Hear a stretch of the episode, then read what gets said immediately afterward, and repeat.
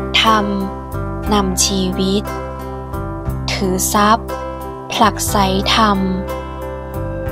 ยุคใดสมัยใด คนเห็นวิปริตผิดแปลกไปจากนี้ คือเห็นว่าทรัพย์สำคัญกว่าทุกๆอย่าง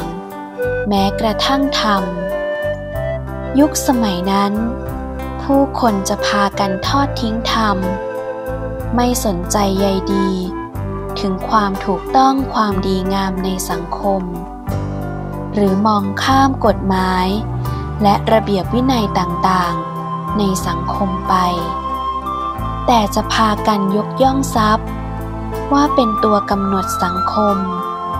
เป็นสิ่งบันดาลความสำเร็จทุกสิ่งทุกอย่างให้ได้ เมื่อเห็นดังนี้ จึงพากันแสวงหาทรัพย์กันอย่างเอาเป็นเอาตาย ทำทุกอย่าง เพื่อให้ได้ทรัพย์มา แม้จะต้องทำลายโลกทำลายสิ่งแวดล้อม หรือแม้กระทั่ง ต้องทำลายญาติพี่น้อง เบียดเบียนเอารัดเอาเปรียบเพื่อนมนุษย์ด้วยกัน ก็ยอมทำโลกจึงร้อนละอุตรงนั้นตรงนี้ เพราะในที่นั้นมีคนขาดธรรมอยู่นั่นเอง